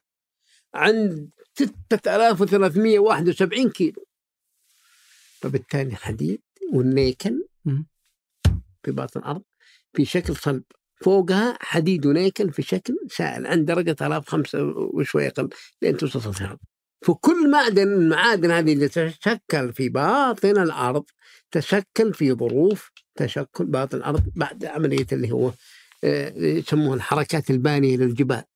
حركات البانية للجبال عندما تشكلت الحركات هذه نجم عنها تشكيل المعادن وهذه وكل المم. في المملكة الآن مليانة جميع أنواع في الدرع لا أتكلم عن الدرع بس. أنواع المعادن اللي أنت تتكلم عنها سوى المعادن هذه طبعا على شكل خام. تجد النحاس هنا إذا رحت القوية تحصل الذهب والنحاس والفضة. إيه. هل ممكن إنها ت- آه، تطلع معادن جديدة في المستقبل بناء على برضو إذا كذا؟ تطلع وين يعني؟ بناء على التغير اللي جالس يصير في الصفائح و-. حتى المعادن اللي تطلع لها مع الثر مع ال- النشاطات البركانية الآن إذا ما هو عندنا طبعا برنا معادن يعني معروفه ومتعارفه معروفة يعني خلاص. لأن تطلع عند درجة حرارة معينة وعند عمق معين يعني هذه لكنها تشكلت وانتهت في الحركة البانيه القارات. طب أنا ودي أسألك على تفضل. شيء كتبته أنت في كتاب آه، زلزالية وحركية شبه الجزيرة العربية. أيوه. فكنت تقول آه لو افترضنا أن الهزات والزلازل في المناطق البترولية يعود سببها إلى وجود صدوع طبيعية نشطة فهذا يعني أنه بمرور الزمن سوف يزداد اتساع الصدوع وبالتالي يحصل هبوط حاد في في مستوى البترول وقد يختفي تماما. فنتكلم هنا عن عن سحب البترول. إيه؟ سحب البترول من الأرض. إيه؟ آه فقديش طبعا أنت تقول إذا ما كان في شيء يوازيه. إيه؟ لما نسحبه إنه مفترض إنه في شيء يعوضه. طبعا ونعوضه بإيش؟ طبعا؟ نعوضه بالموية. حط موية؟ طبعا. مساله السحب. السحب من أعماق البترول طبعا عندك ماء غاز بترول ماء غاز اخر شيء البترول فعملية سحب البترول سحب البترول البترول في طبقات كلها في طبقات في السحب يكون بمعدل معين وإذا سحبت تعوض موية على أساس ما تختل الطبقه القشرة. فإذا أنت سحبت هذه لازم في الغالب انهم يعوضونه بمياه البحر. ولكن إذا عوضت بمياه البحر تلوثت الطبقة بالملح. وإذا عوضت بالمياه العذبة ما عاد الناس تلاقوا إيش يشربون. شفت كيف الآن. ولكن الإشكالية تكمن فين؟ إيه. إذا إن معدل الضخ السحب عندك 200 ألف برميل في اليوم وقمت تسحب في اليوم مليون. هنا المصيبة. ينجم عنها زلزال أربع درجات ونص. واو. أيوه خذ الكلام مني هذا اللي صار عندنا في خلي في الغوار قبل 12 سنة. سحبوا كان معدل 200 ألف برميل يوميا. سحب ألف مليون و200 أو مليون و100 وبالتالي نجم عنها زلزال أربع درجات ونص. سبب زلزال حص فيه في الأحساء على بعد 50 60 كيلو. آه. وهو زلزال ما هو طبيعي زلزال ما في لا صدوع إذا قال لك في صدوع ما في صدوع لأن لو كان في صدوع كان راح البترول ما شفته ما عاد لقيته تحت خلاص ميش لكن ما هذا عبارة عن؟ نتيجة السحب. ولا عوضت مويه ولا عوضت ما كان عندك كمية كافية تعوض بال منين تجيب المليون مل... عندك تحط انت الآن؟ 1000 مليون و200 ألف برميل في يوم. لازم تعوض إذا ما عوضت تحصل انهيار للطبقة. فانهارت الطبقة وحسب بس هذا اللي صار فيه. فيه نجي على الأقل منها وطعة اللي هو في الخرج في الخرج وهنا. يسحبوا موية من المنجور من المنجور والجلة على بعد 2 كيلو. إذا سحبوا بكميات كبيرة مرة مع هذا الأمطار تسحبوا كميات كبيرة أنهارت الطبقة وسجلناها على شكل هي هزات توصل ثلاث ثلاث درجات ثلاث درجات ونص. هذه لما يسحبون من المياه الجوفية؟ ها؟ مياه الجوفية؟ اي طبعا مياه آه أجي اشرح لك. كل ما خليني في منطقة ادخل لك ما عندي مشكلة عشان الاستفادة يعني. المياه نوعين. سطحية اللي إحنا عليها الآن اللي تسحب الان هذه السطحية إلى 71 متر في الرياض مثل هنا. هذه سطحي. مخلوط مويه المجاري أكثرها. هذه ما اشتغل مع مئة الأمطار. إذا جات المئة الأمطار وجدت الطبقة ما لقيت مئة أمطار ما لقيت موية. ثم يجيك تحت منطقة الرياض الطبقة المتوسطة إلى حدود 250 300 متر. هذه فيها موية ها؟ نص نص. هذه مياه تجي للمياه اللي تحت المنجور. هذه المياه الغير متجددة ولا يسمح لأنها مياه عمرها خمسة ألاف سنة. مع العصر الجليدي. العصر الجديد يوم جاء هنا وغطانا في المملكة قبل عشر آلاف سنة. اللي غطى المملكة كاملة العصر الجديد غطى العالم كله عمره عشر آلاف سنة الموية. تقبعت في الربع الخالي. وجلست عشان كذا يقول لك الربع الخالي كله موية. مو كل مكان. أنا درست الربع الخالي بالكامل ونشرته في القلم الفلاش. اللي عندي. الربع الخالي. وجدت يقول لك النهر جاري لا لا مو صحيح. وش الصحيح؟ نهرت إلى أربعة كيلو. حللت الموية ل 4 كيلو. باقي أكثر من كذا تبغى شفته. وطلع في قناة مع داود الشريان في برنامج الثامنه على قناتين. على على برنامجين ما أدري كم قال يقول ما في صحيح. في مناطق فيها موية ومناطق ما فيها موية. في هنا. درست 200 كيلو في 200 كيلو. آه. بالأجهزة عندي اجهزه اسمها magnetotelluric كهرومغناطيسية لها القدرة أنها تنزل ل 40 كيلو. قال لا لا, لا ما لا ما تدرس إلا 4 كيلو بعد كذا يجي تحت بترول ما, ما هو من حقك. أنت موية؟ قلت اي موية؟ قال ما تنزل تحت كذا وقفت عند 4 كيلو طلعت الموية ل 4 كيلو. قلت وجدنا ما فيها لا أنهار جارية ولا كلام. قال نهر جاري ولا في موية في بعض المناطق هنا وفي موية بعض المناطق هنا وبينها ما في شيء. هنا في موية هنا ما في موية. الان رحت نجران وجيزان نجران والبيئة شرورة. يجيبون الموية من الربع الخالي. الموية هذه تحتاج معالجة. حرارة عالية وكبريت وشغلات هذه ولكن في موية في كم ليه؟ لأن وجدت هنا ست متكونات تحمل مويه ما هو متكون مثل هنا منجور منجور الوجيد الساق هذه أربعة حامل الموية حامل موية وغير متجددة. ولا ينصح أنك تأخذ منها لأنك إذا أخذت منها إيش ذنب الأجيال القادمة بعد؟ كم طيب اللي يأخذون اللي يسوون الموية منين يجيبونها؟ فين؟ شركات المياه. هنا؟ إيه؟ يجيبونها من التحلية ويخلطونها مع الوسيع. لا لا بعضهم يقول لك من مياه هنا إيه الابار وكذا. لا ما هي من الابار العاديه آه. نجوم مسموح لهم الدولة. م. يعني مثلا الآن صلبوخ في ستة سبعة بار منجورية.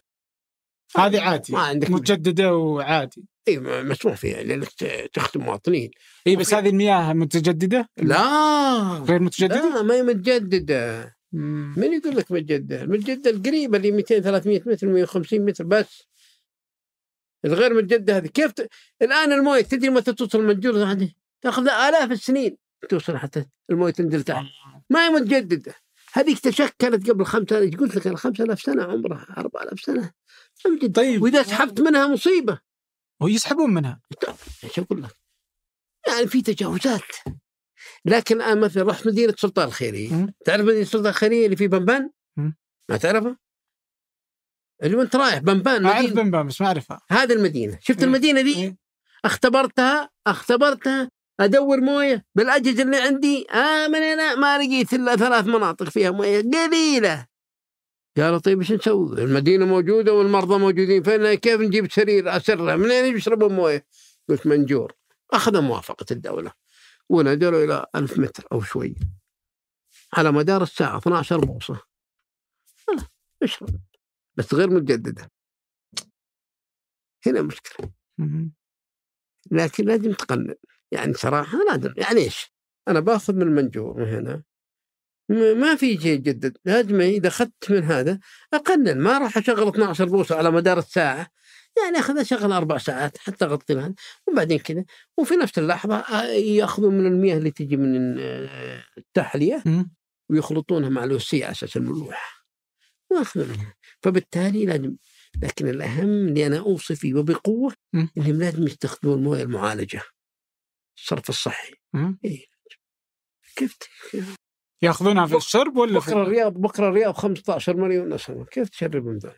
لازم تاخذ من المياه المعالجة هذه حقتها وتعيدها وتعيد تكريرها وتخليها تشرب من تعرف ولازم يكون عندك أنا أساسا قلت الكلام هذا في التلفزيون في أكثر من قناة ولا زال لازم يكون عندك في داخل بيتك تيار جزء خاص بالشرب غسيل وجزء خاص بالغسيل ولا؟ الحاجات بالزراعة والرش السيارات والحاجات مرتاح لكن المشكلة المياه يصيرون مياه عذبة ويلعبوا فيها هذا منها تحلية طيب. عندك خبر. بس إنها تحليه عندك خبر ما إن استهلاك الفرد في السعودية أكثر من أربع أضعاف استهلاك الأوروبي والأوروبي إذا قال كذا بيده طلع الموية من على متر وحنا نقعد 20 عشان نوصل مويه وهو ما يستهلك إلا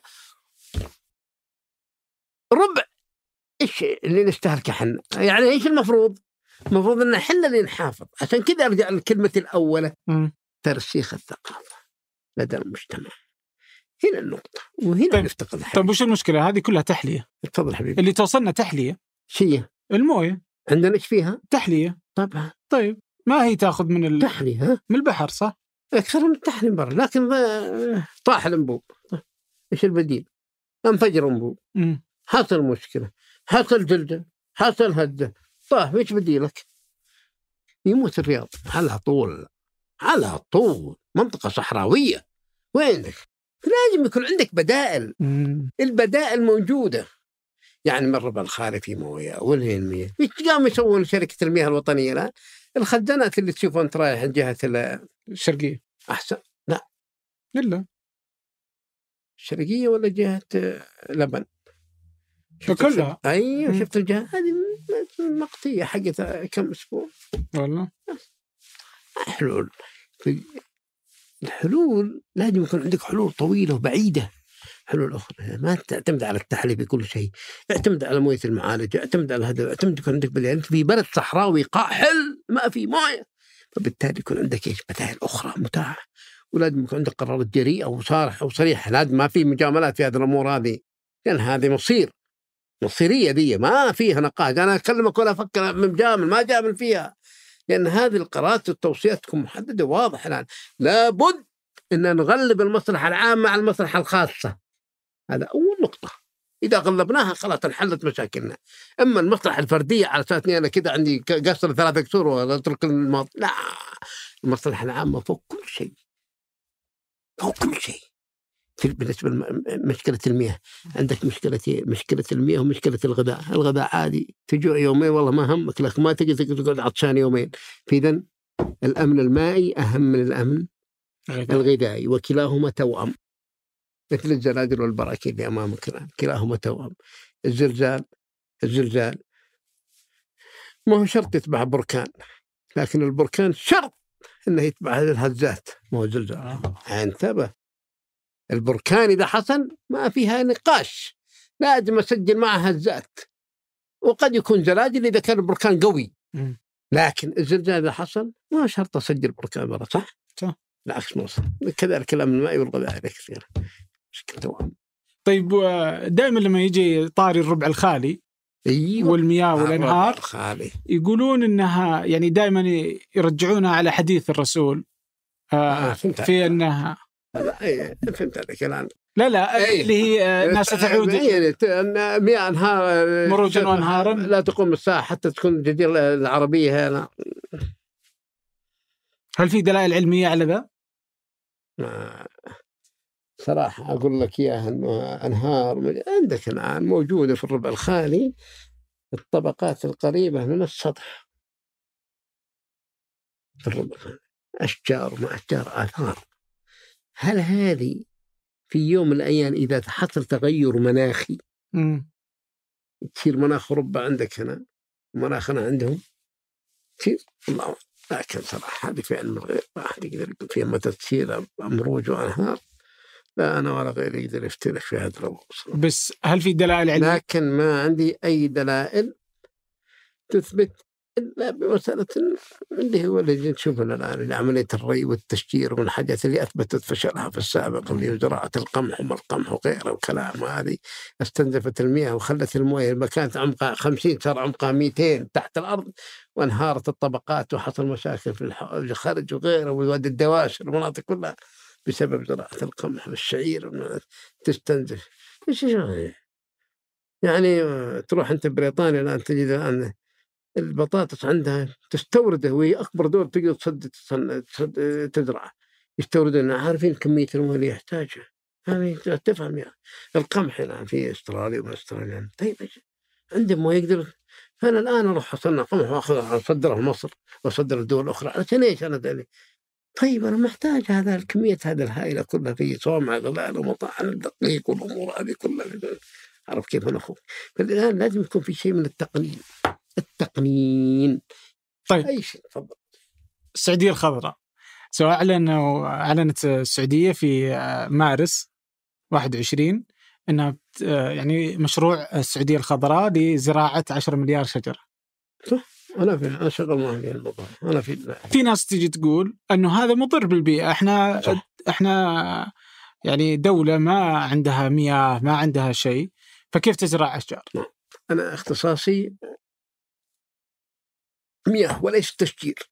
يعني ما لي علاقة بالتشجير لكن التشجير يعتمد على المياه. في نوع مثل النخل ما يبغى الموية ولا يحتاج ما عندك لكن 10 مليار شجرة في كمية منطقة إنها جافة آه، شبه قارية قاحلة المياه فيها تكلم عن كيلو واثنين كيلو المياه المتجدده الغير متجددة الغير متجددة اللي هي المنجورية والجيل وما تحتها ان استخدمتها إذا الحل الوحيد استخدام المياه غير معالجه ولكن ما تبدأ المشكلة الآن اللي هي متى التوزيع الديموغرافي لهذه الم- العشرة مليار شجرة الآن. أنا وغير طيب. المختصين نفس الكلام هذا نتفق لأن لأن هي مسألة توازن. عندك 10 مليار كم تحتاج كمية موية؟ قال لك ما عندك. لازم يكون عندك ال- الكميه التشجير يتوازن مع الموية اللي عندي أنا اللي أنا بستخدمه. سواء موية تحلية سواء موية صرف صحي معالجة مياه صرف صحي سواء مياه جوفيه مم. لازم هذه كلها توازن هذه على أساس. طيب إذا إذا إحنا استخدمنا برضو نوعية الأشجار اللي ما تستهلك مياه. استخدم ليش؟ أشجار ما تستهلك مياه. واستخدمنا اللي ما تستهلك مياه كثيرة. واستخدمنا ال- الأشجار اللي اللي طبيعتها النيتف. وإذا استخدمنا مياه معالجة. أيوة، وإذا أيوة، استخدمنا أيوة، تقنيات أيوة. في هذه فهذا ممكن. هذه إيه؟ أي ممكن. أي، بس فإحنا ما إيه، قلنا أي أن- آه، أيوه. طيب. جالس أقول لك لازم التنويع. ولازم المده يعني انت لا تقول لي ثلاث سنوات أبغى لك عشرة. تقول أبغى أنا عشر سنوات ما له 10 س- يعني بشوف خلال الثلاث سنوات الأولى مم. قديش الكمية اللي استخدمتها في الموية غطت ما غطت. هل أنا واصل ولا أوقف؟ ولا أزيد؟ بكم نسبة الزيادة على 10 20 سنة؟ حتى تمشي مع الأمور. يا نعم. مم. عرفت كيف الان؟ ما هي كل منطقة أنت الآن بتركز بعدين في المناطق اللي تتطلب؟ لأنك أول شيء لازم يكون عندك توزيع ديموغرافي. إيه، فين تحتاج هذه؟ مناطق التشجير مناطق ما كل منطقة تزرعها صح لا لا؟ لا فبالتالي نوعية التشجير مهمة جدا. كمية المياه المياه الأهم والأهم هي كمية كم كمية المياه المعالجة؟ لكن أعطيك نقطة إضافية. لازم تعرفها الآن وهذه لازم نعالجها. مياه تحت منطقة الرياض. وجدنا في الدراسة خذ الكلام. من 30% من المياه تتسرب في الباطن. نتيجة إيش؟ انابيب الصرف انابيب المياه مم. المياه العذبة. اللي تجي من هذه المياه العذبة. نتيجة الانابيب هذه يحصل ليكج تسربات. وتاخذ المياه تنزل 30% من المية في المية تنزل. لازم تستفاد منها. ما استفدنا منها. تعرف الان نتيجة إيه؟ الملف. هذه لازم تعالج المياه هذه شغل شركة المياه. تعالج المياه الأنابيب هذا عشان تقلل ال 30% هذه اللي ذبحها. فين تروح هنا؟ تسرب تحت. ولا استفدنا منها ولا أخذنا منها شيء. وهي وهي ما ما هي عميقة. قريبه مم. السطح هي قريبه من السطح عشان كذا أقول لك المياه هنا أكثرها مختلطه بمياه الصرف. نتيجة الليكج هذا اللي يحصل. عندنا الآن. فبالتالي هذه لازم تؤخذ في الاعتبار في مسألة التشجير في مسألة أي شيء. المياه عامل مهم. جدا جدا. وعمليه التقنين كيف استخدامها؟ عارف كذا أنت أنت في منطقة قاحله منطقة. ما تعتمد بس فقط على مصدر واحد كتحليه وما. يعني كانت بعض الدول الآن يعني مو معها كان إنه يستخدمون مثلا في مياه البترول. يعني يستخدمون مياه البحر يعني يجيبونها في مياه البحر على أساس إيه؟ تغطي؟ يعوضون لكن عندك لو جيت المنطقة في الحسا مثلا حسا وجيت استخدمت متكون من رضمة. مم. من من أكبر المتكونات اللي تحمل الموية في المملكة في الحسا هذا متكون مياه عذبة ممتازه لا ما عاد تشوفه روح الحسا الآن. فين النخيل اللي فيها؟ تستحمل هذا. نزلت المياه فهبطت معدته. الآن مشكلة في بعض المناطق. اللي يأخذ المياه هذه يحقنون بها المناطق البترولية. هذا نعم. برضو في فبالتالي أعتقد بالشركات الآن أرامكو هذا عارف الكلام هذا بتجيب المياه اللي من البحر. عشان إيه تحقن بها عشان تعوض خاصة المناطق لكن في البحر مثل الحقول السفانيه والحقول الأخرى ما عندك مشكلة فيها أتكلم عن المياه اللي الغواره اللي قريب مم. منها. طيب أنا ودي آخر حاجة آه. آه ودي أسألك سؤال عن آه المريخ مدينة لا لا الكوكب كوكب المريخ آه. فالحين في ناس يقولون ما أدري إذا قد سمعتها ولا لا بس اللي هي زي إيلون ماسك ولا غيره اللي آه، على إنهم يعيدون هندسة الكوكب واليابسة حقته في إنهم آه، يزيدون درجة الحرارة علشان الإنسان يقدر يعيش في المريخ. عشان الرحلات وما رحلات سياحيه ولا لا لا الناس بتسكن هناك خلاص. إيه. فهل هذا ممكن إعادة هندسة كوكب آه، زيادة الحرارة فيه جعل الكوكب قادر على أنه يصير في مياه في يعني علميا؟ أنا أشوف لا اخفيك الكلام هذا أنت الآن تتكلم عن القمر ثم تتكلم عن المريخ هذا من ضمن المجموعة الشمسية. مم. أنت تتكلم عن قمر يبعد عنك ملايين الأميال. القمر قريب منك أقرب شيء أقرب شيء الكوكب وأقرب شيء للكرة الأرضية من جميع النواحي سواء من ناحية الجاذبية أو من ناحية ال- الخواص الفيزيائية والكيميائية للقمر والأرض. لكن المريخ كوكب آخر يختلف من ناحية جميع الخواص سواء من ناحية الكثافة سواء من ناحية درجة الحرارة سواء من ناحية الأمور هذه إلى الآن العلماء نفسهم العلماء نفسهم إذا جيت تقول له أعطيني الخواص حقت الكوكب حقت المريخ حقت الزهرة حقت عطارد حقت كل شيء حقت هذه الأمور هذه كلها ما نقدر نعطي تفاصيل أكثر من كذا الآن. ما بس قد أرسلوا مسابر وأرسلوا قد أرسلوا أكثر من مسبار و... يرسلوا مصعد يرسلوا كل حاجة. نعم. أي يرسلوا يعني يرسلوا. موجودة يرسلوا بس أنت أنت تسأل عن الحياة. الحياة ما قد الحياة. إيه. أنت الآن سؤالك عن الحياة اي لا أنا. السؤال وفقا لدراستك للأرض والجيو... أنت آه، الحين دارس ال- الأرض كيف تتكون وال... إيه. فهل من يعني من المنطقي إنه نقدر نعيد هندسة كوكب؟ أنا الملي بهذا الموضوع لأنه أنا ما أبغى أسبق الأحداث وأقول لك يعني ما نعرف أساسا ظروف الكوكب نفسها أساسا عندما أنا اخفيك يعني أنا, أنا يوم 1985 مم. 1985 وكنت ادرس في جامعة جنوب فلوريدا في, تامبا فلوريدا. وجانا أرمسترونج نيل أرمسترونج اللي هو أول من وضع رجل على القمر. وأعطانا محاضرة في الجامعة. مم. أعطانا محاضرة في الجامعة. بعد المحاضرة جلسنا معه. حنا طلاب الدراسات العليا والدكاترة وكل شيء جلسنا نناقش في الموضوع هذا الآن اللي هي على كيف الحياة وكيف صوب في القمر القمر كم يبعد عنا؟ 384 لا قريب. 384 ألف كيلو بس. الشمس كم تبعد عنا؟ 150 مليون. كيلو. القمر قريب 340 فكان الناس يشكك- يشككون إلى أن طلع ما طلع. وجاب الصورة الفضائية أمامنا ورانا كيف كيف طلع وكيف جاء وكيف الأمور هذه وكيف ومحطات الزلازل اللي حطها مم. أبو 16 أبو 15 أبو 17 محطات زلازل في القمر جالسة ترصد. الآن حاليا موجودة في القمر كل ما جاء هذا يرصد- ياخذ معلومات وبيانات عن هذا. في القمر أقدر أجاوبك. وأنا عندي الآن كتاب بيطلع الآن عن القمر. إيه. إيه. عندي الآن بيطلع معلومة بعطيك إياها الآن. أنا الآن أعمل موسوعة من 30 كتاب. 30 كتاب. ما قد قلت الكلام هذا لأحد. عن اسمه موسوعة من 4000 صفحة. 30 كتاب. أو عفوا 3500 صفحة. ما شاء الله. عن كل ما يتعلق بالأرض. المجموع الأرض والمجموعة الشمسية. تتكلم عنها دي بكاملها. والغلاف الجوي كله. اسمه موسوعة كاملة 3500 صفحة في 30 كتاب. ما شاء الله. انهيت الثلث انهيت الثلث وبقي إيش؟ ثلثين الثلث. هذه إذا طلعت هذه كلها كل الكتاب مم. 120 صفحة. أيوه هذه اسمها الموسوعة المتكاملة عن الأرض. متكامله أك- كأكبر موسوعة كأضخم موسوعة الآن في علوم الأرض. كأضخم موسوعة الان فهذه تاخذ مجهود كبير جدا جدا وفيها جميع استفسارات كلها تجاوب عنها. لكن بالنسبة لهذا السؤال حقيقه ما أقدر اسبق سهل. الاحداث ولا اني. اقرا عنها مثل ما تقرأ أنت. أنا أقرأ مثل ما تقرأ بس ما عندي معلومات إضافية. لكن اللي أنا المعلومات أجاوبك أنا واقعي أنا أحب الواقع. اللي اسير اللي أنا فيها الآن على الأرض والحاجات. لكني قدام أو الرحلات المريخ أو فلان أو كذا أو هذه الأمور ما تقدر نسبق الأحداث فيها. لأن ما عندنا معطيات ولا عندنا بيانات متكاملة حقيقية مثل القمر مثل الحاجات هذه.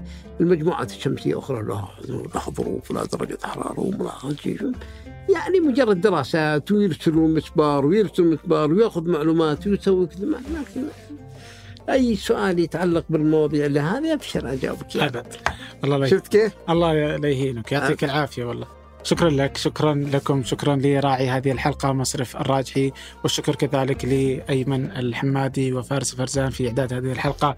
خلف الكاميرات ياسر الغانم وعبد الرحمن الحلان وفي الهندسة الصوتية محمد الحسن. تحرير هذه الحلقة جميل عبد الأحد والإشراف على فنجان هنادي الهذلي. هذا فنجان أحد منتجات شركة ثمانية للنشر والتوزيع.